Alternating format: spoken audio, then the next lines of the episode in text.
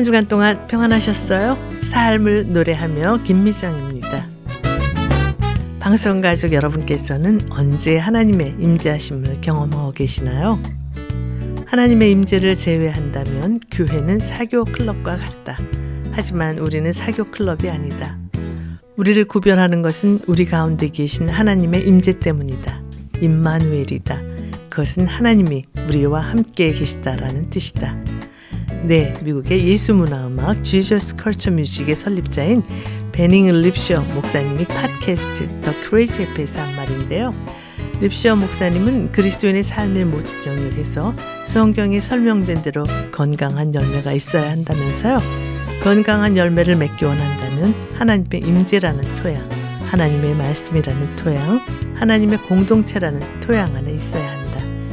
영육 간에 건강하고 번성하고 활기차고 열매를 맺고 자유를 누리는 성도들은 하나님의 임재와 하나님의 말씀 안에서 그리고 하나님의 가족 안에 있는 사람들이다라고 강조하고 있습니다.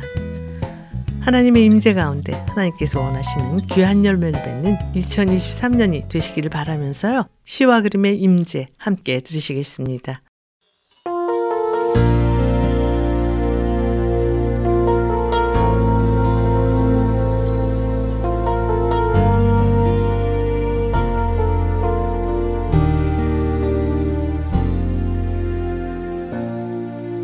하늘의 문을 여소서.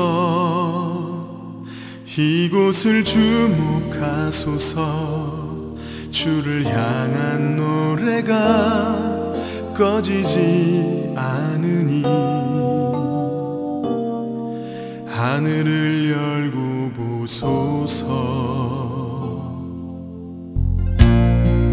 이곳에 임재하소서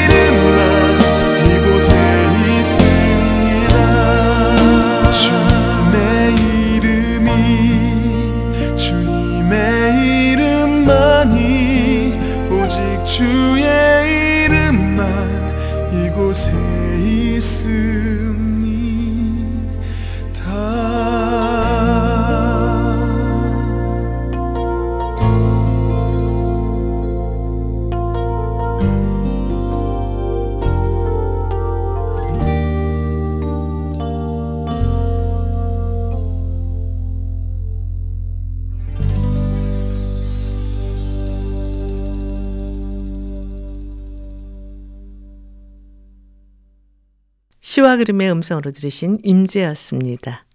고아의 아버지 조지 밀러는 그의 일기에서 이렇게 고백하고 있는데요.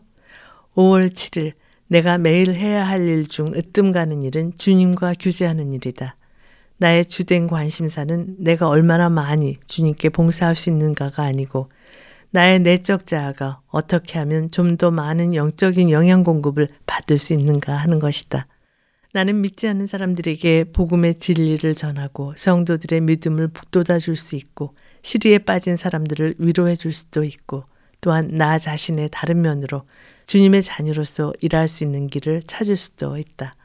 그렇더라도 주 안에서 기뻐하지 않고 나날이 나의 내적 자아가 영적인 영양 공급과 힘을 얻지 못한다면 내가 하고 있는 이 사역을 그릇된 정신으로 이끌어갈 수가 있는 것이다.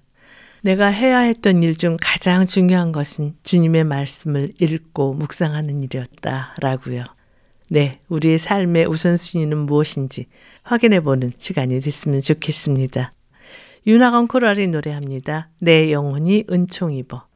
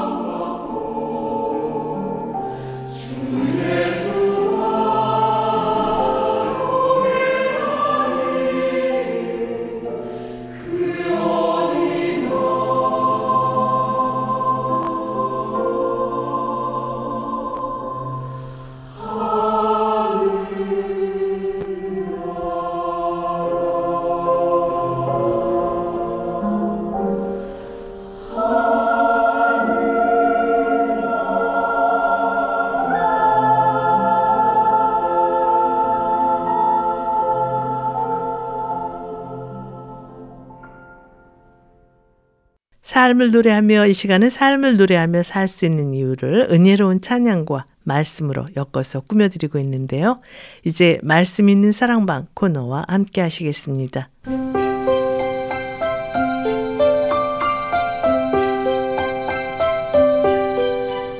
말씀 있는 사랑방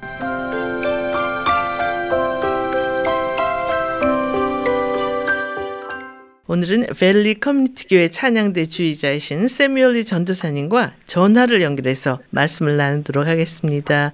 전사님 안녕하세요. 안녕하세요. 2023년 새해가 셋째 주를 맞이하고 있는데요. 어떤 마음으로 보내고 계세요? 올해는 하루하루가 천년같이 살얼음처럼 민감하게 하나님을 좀 느끼며 살고 싶어요. 네. 오늘은 어떤 주제로 말씀을 준비하셨어요? 오늘은 우리는 하나님의 집입니다. 라고 하는 주제인데 이거는 히브리 3장 6절에 나와요. 네. 제가 읽어볼게요. 그리스도는 하나님의 집을 맡은 아들로서 그와 같이 하셨으니 우리가 소망의 확신과 자랑을 끝까지 굳게 잡고 있으면 우리는 그의 집이다.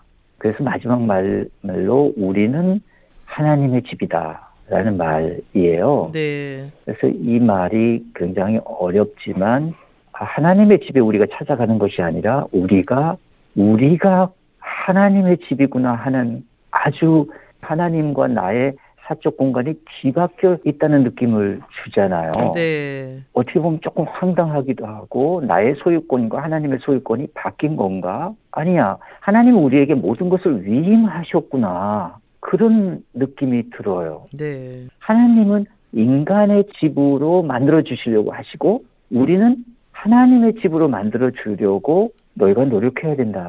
이 말씀을 주신 것 같아요. 네. 우리는 하나님의 집이다라고 하는 것이 이게 도대체 어디서 시작한 걸까라고 이제 생각해 봤어요. 네. 그랬더니 에녹이라는 인물이 생각이 났고 창세기 5장에 아주 간단한 에녹의 기사를 보고 저는 그의 근거를 찾았습니다. 음. 그러니까 하나님의 마음을 나눌 수 있었던 아주 정말 괜찮은 사람이었던 것 같아요. 음. 그래서 어떻게 하면 우리는 하나님의 집이다라고 생각하는 곳까지 갔을까? 아마도 우리가 하나님에 대한 갈망의 그 세기가 그 열도가 음. 또 거기에 대한 의지와 집념이 에녹의 정도까지 올라간다면 하나님께서 우리에게 자신의 마음을 보실 수 있도록 음. 허락하신 것은 아닐까 그렇게 한번 생각해 본다는 거죠. 네. 에녹이 하나님과 동행한 내용에 대해서는 음악을 듣고 계속 이야기를 이어갔으면 좋겠는데요. 어떤 곡 준비하셨어요? 네네. 네, 저는 하나님의 집이라고 하는 House of the Lord라고 하는 노래를 부른 필 위크만의 노래를 선곡해 봤는데요. 네. 기쁨이 주의 집에 있다.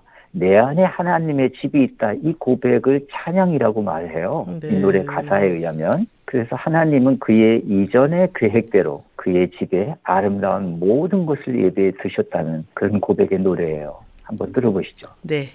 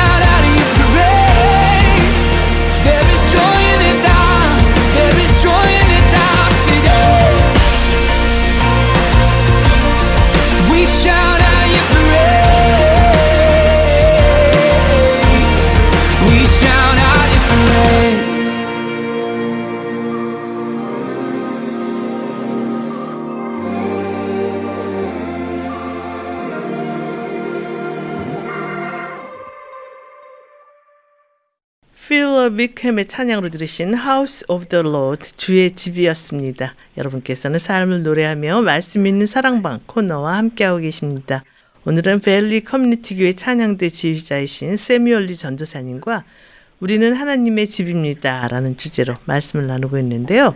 선생님, 제가 성경에서 읽기로는 에녹이 므두셀라를 낳은 후 하나님과 동행했다는 기록을 읽게 됐는데요. 에녹이 네. 므두셀라를 낳은 후 하나님과 동행한 이유가 무엇이라고 생각하세요? 아, 에녹의 기사가 굉장히 짧아요, 사실은. 네. 그가 하나님과 300년 동안 이 땅에서 동행했다는 사실, 그리고 세상에 더 이상 있지 않고 데려갔다는 기사 말고는 없어요. 네. 그래서 이 기사의 내용에 의하면 그냥 상상할 수 있을 뿐인데 하나의 시점이 뭐냐면 65세에 무드셀라를 낳고 하나님과 동행했다. 그러니까 365년 동안 살았는데 에녹이 네. 65세까지는 동행을 안 하고 무드셀라 낳은 시점 이후로 300년 동안만 동행했어요. 네. 그래서 분명히 무드셀라를 낳는 그 시점에 뭔가가 있나 보다. 뭐 그렇게 상상할 할 뿐이에요. 그러네요. 그래서 저는 이제 잠깐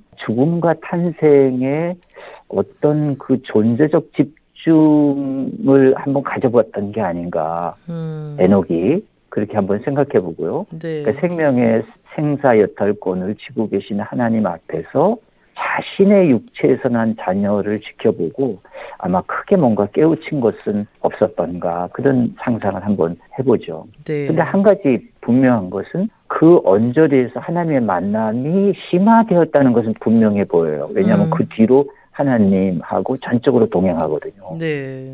그런데 그 에녹이 300년 동안 하나님을 경외했던 당시의 시대 상황은 어떠했나요?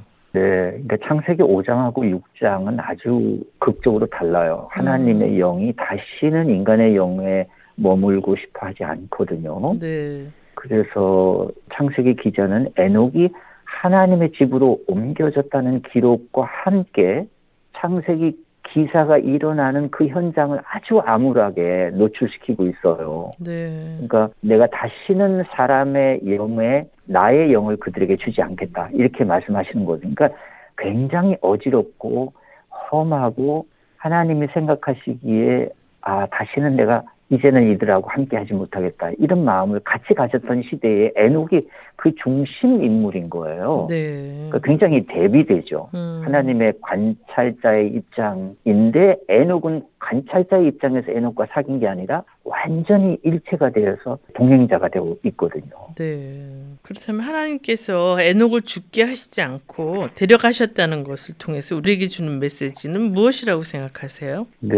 이거는 뭐 많은 분들이 설교도 하고 책에서도 쓰고 이제 그래 했다는 건데 그러니까 저는 하나님의 집을 에녹이 마련했다. 저는 그렇게 그 감동을 그런 말로 정리하고 싶어요. 네. 그러니까 내가 하나님의 살 집으로 나를 만들었다. 에녹의 마음이 하나님이 살고 싶을 만큼 그 하나님과 함께 하려고 했던 그것이 정말 지극했다. 음. 그렇게 저는 이제 생각하죠. 네. 그래서 오늘 의 주제도 그렇게 잡은 거고요. 네.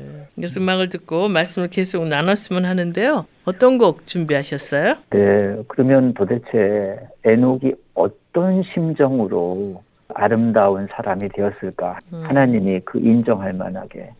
이 곡을 저도 굉장히 마음이 힘들 때 듣곤 하는데 이 노래는 자장가예요. 네. 웨일스 민요인데 12살짜리 소년이 불러요. 근데 이 음악을 들으면 너무 부드럽고 따뜻하고 하나님의 안식과 축복이 느껴져요. 음. 12살 소년인 카이 토마스라는 아이와 성 토마스 합창단의 노래도 한번 들어보시죠. 네.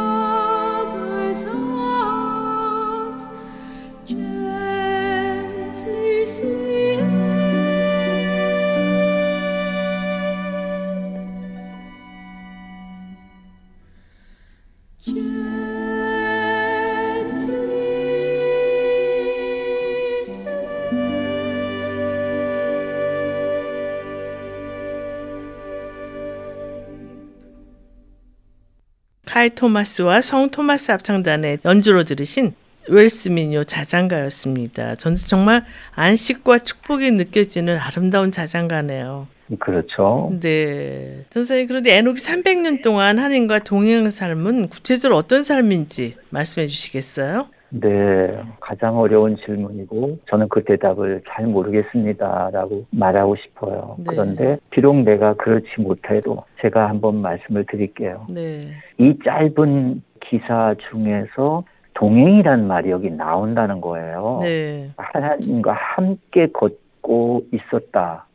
그게 굉장히 중요한 키인데 음. 에녹이 65세가 될 때까지 하나님이 자기 직근에 계시다는 것을 몰랐던 것 같아요. 음. 그리고 자기 아이가 첫 아이가 나오면서 아 하나님이 함께 계시구나 지금 내 옆에 아마 그때 알아챈 것이 아닌가 저는 그렇게 추측하고요. 네. 그리고 창세기 6장에 아까 잠깐 언급했지만 당시의 사람들이 정말 하나님이 보시기에 악한 이들이 갑자기 많아지고 하나님의 아들들이 사람의 딸들과 결혼했다는 기사가 이제 굉장히 직접적인 표현인데요. 네. 하나님께서 인정했던 아주 영적인 소수자들마저 육체의 사람이 되었다 이런 뜻이잖아요. 네. 그런데 에녹은 그렇지 않았다는 거죠. 음. 근데 정말 중요한 것은 뭐냐면 하나님의 친구로 여기고 싶었다는 에녹의 걷는 삶이라는 거고, 네. 그리고 그것은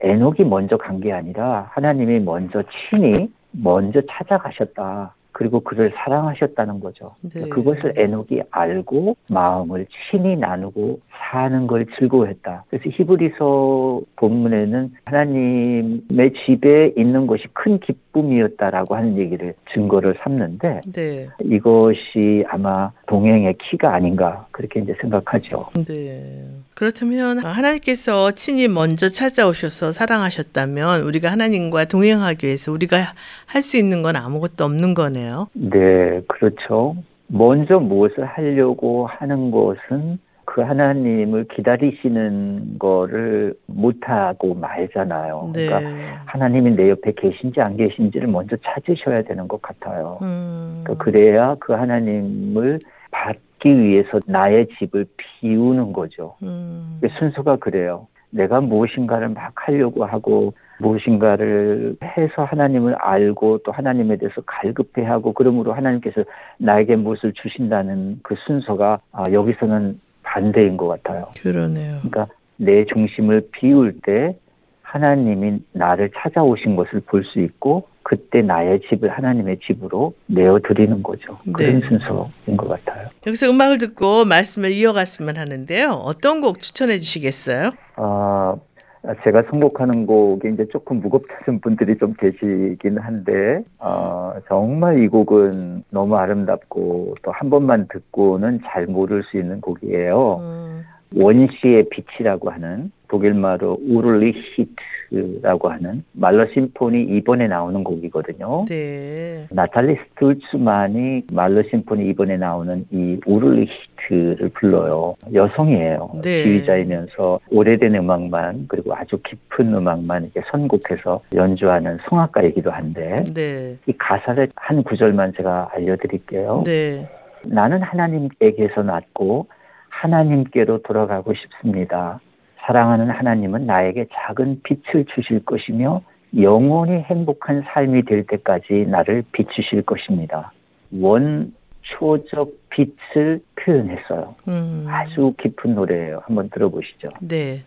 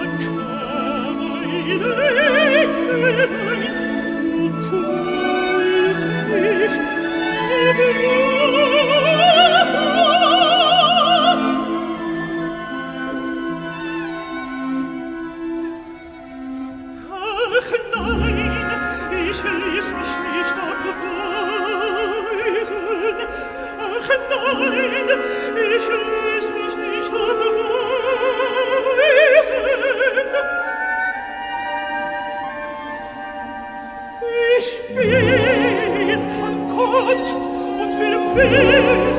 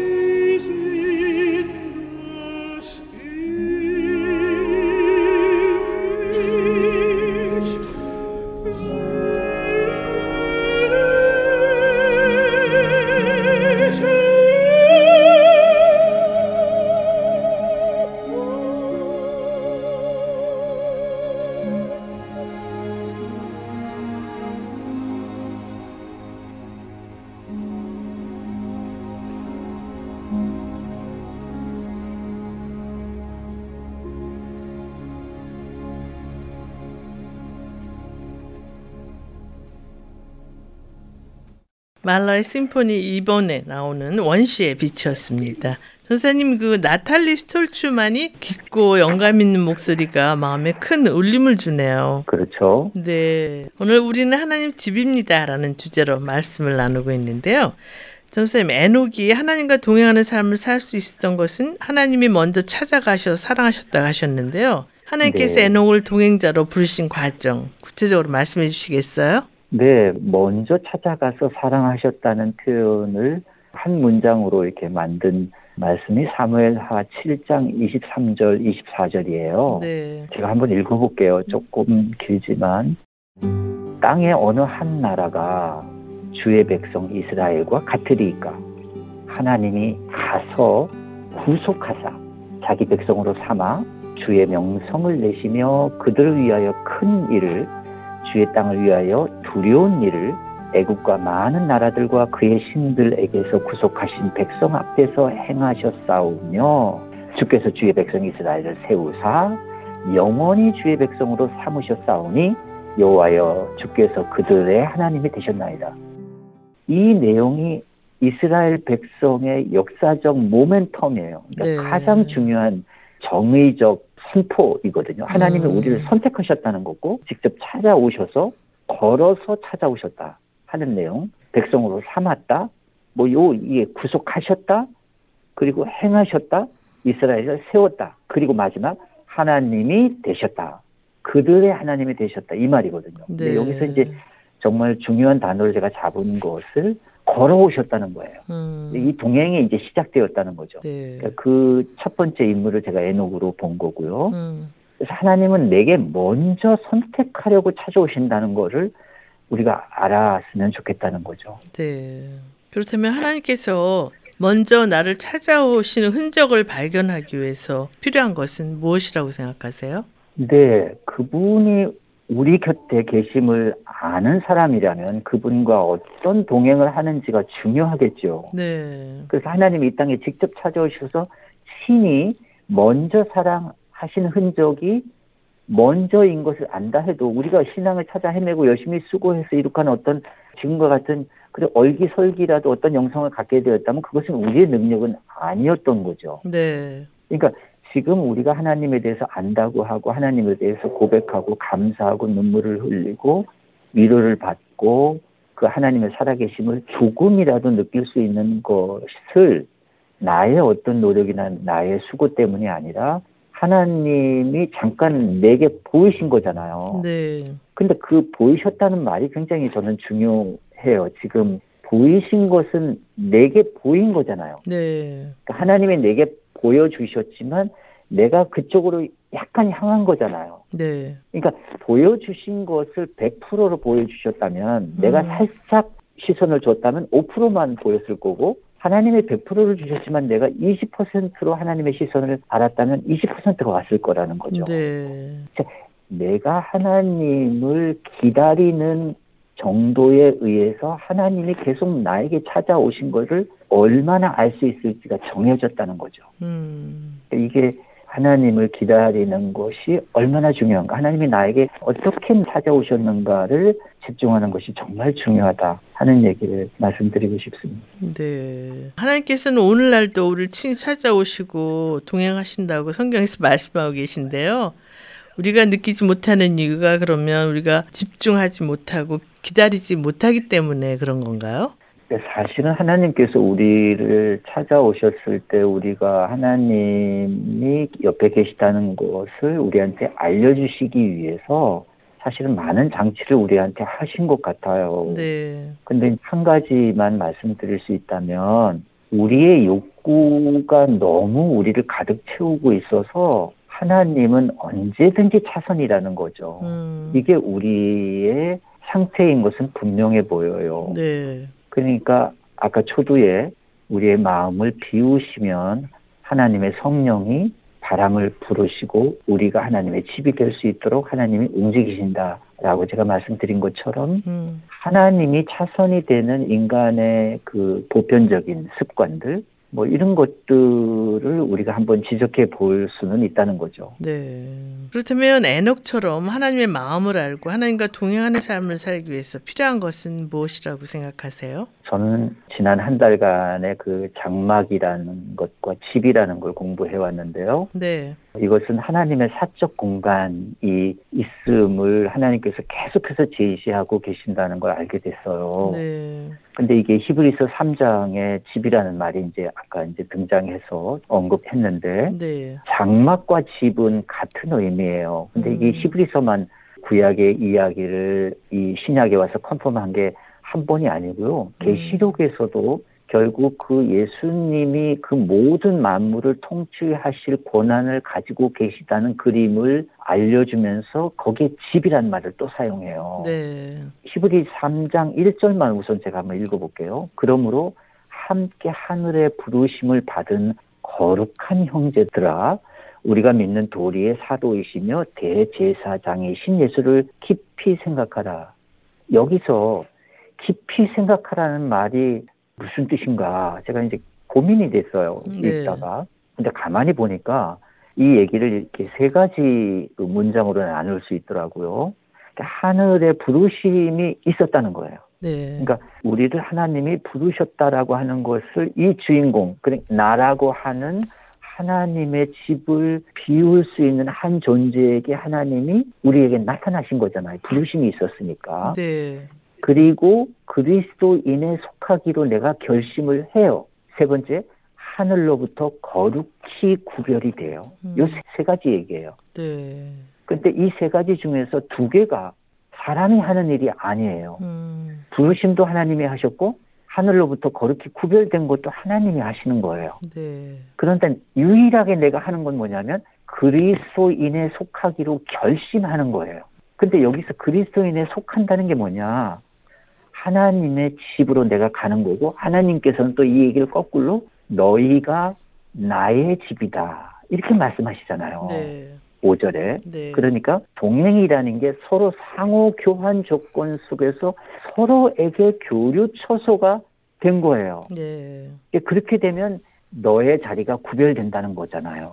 음. 그래서 여기 그 속하다라고 하는 어, 헬라어 말이 메토코스인데 이 메토코스는 뭐 요즘 우리가 그 회사를 말한다면 이게 투자자를 뜻해요. 핵심 주주들을 뜻해요. 네. 그러니까 처음에 사업을 같이 할 때 뭐 너가 20% 내라 내가 뭐 30% 내겠다 그래서 지분을 나누는 최초의 그 투자자들을 속한 그룹이라고 생각하는 거거든요. 그러니까 네. 내가 하나님이라고 하는 사람을 믿는 사람들에게 교회에 나가주는 그런 어떤 삼자적인 그런 교인들의 집단이 아니고 음. 핵심 집단이 된 거예요. 네. 예수에 속하기로 결정한 제1집단에게 이 말을 한 거예요. 음. 그러니까 오늘날 우리가 남의 설교를 듣고 그것의 신앙을 의존하는 삶이 아닌 거죠. 음. 상당히 개인적이고 주관적인 그 하나님이 찾아오신 것을 본인이 발견하고 하나님이 머물 수 있도록 하나님의 집이 되어 주는 거죠. 네. 찬양을 듣고 말씀을 계속 나눴으면 하는데요. 어떤 곡 함께 들을까요? 네, 이번 들으실 찬양곡은 예수를 깊이 생각하라라고 하는 그루터기의 곡인데 가사와 작곡하신 분이 조미연 씨세요. 네. 그루터기가 노래했는데 아, 이 내용을 제가 보니까 시브리 3장을 그대로 인용한 노래더라고요. 그래서 네. 제가 선택했는데 한번 들어보시죠. 네.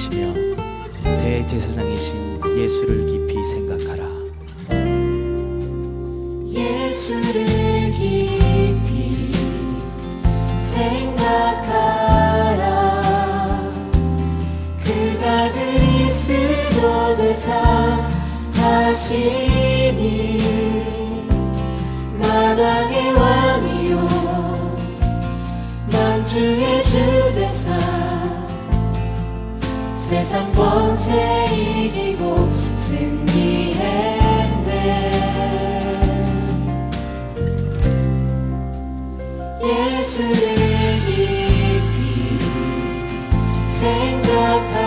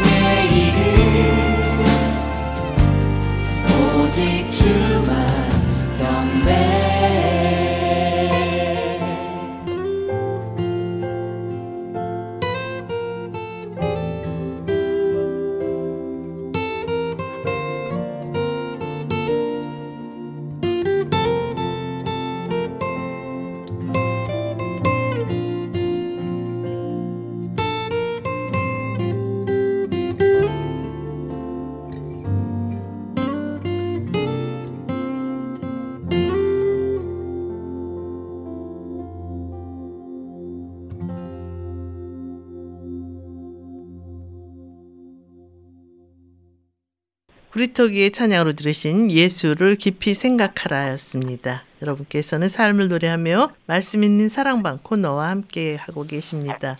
오늘은 벨리 커뮤니티 교회 찬양대 지휘자이신 세뮤얼리 전도사님과 우리는 하나님의 집입니다. 라는 주제로 말씀을 나누고 있는데요.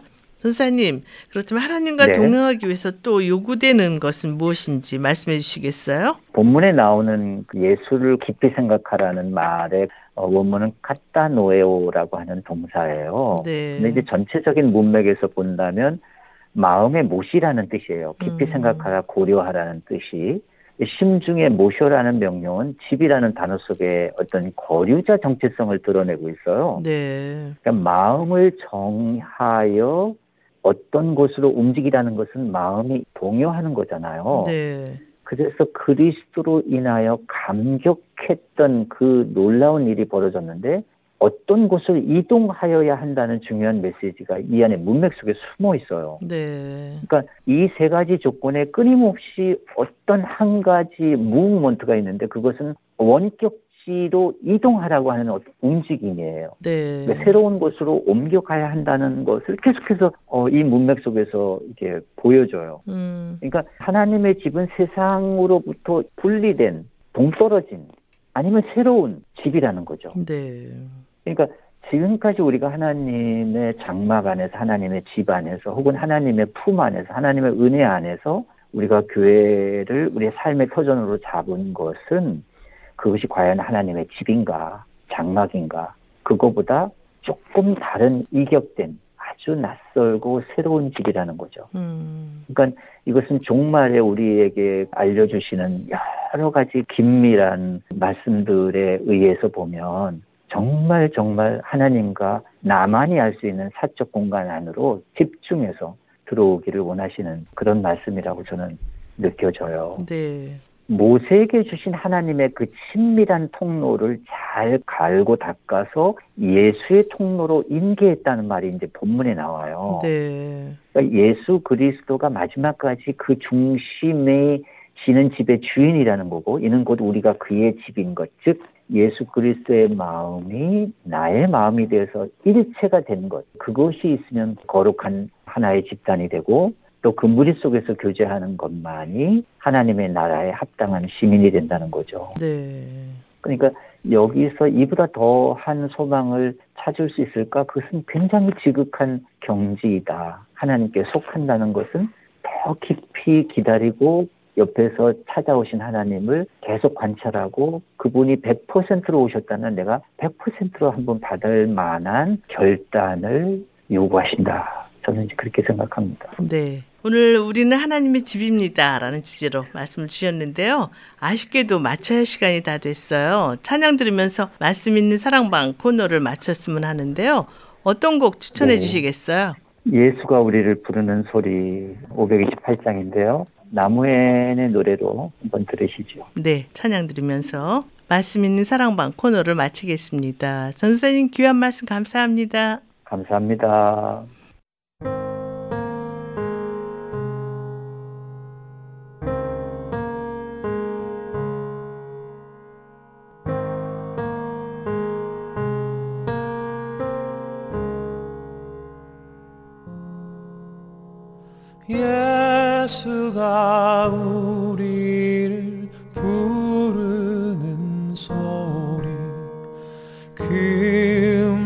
금성 부드러워 문 앞에 나와서 사면을 모며 우리를 기다리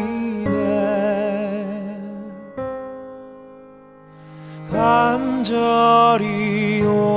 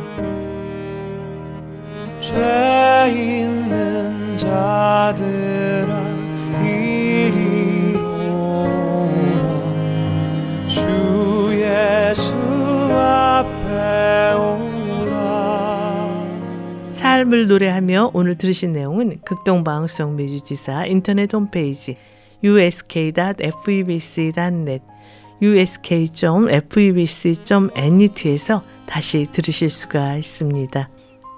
오늘도 우리와 함께 하시는 주님께 우리의 시선을 마치고 하나님의 동행자로 하나님께 기쁨이 되는 모두가 되시길 바라면서요.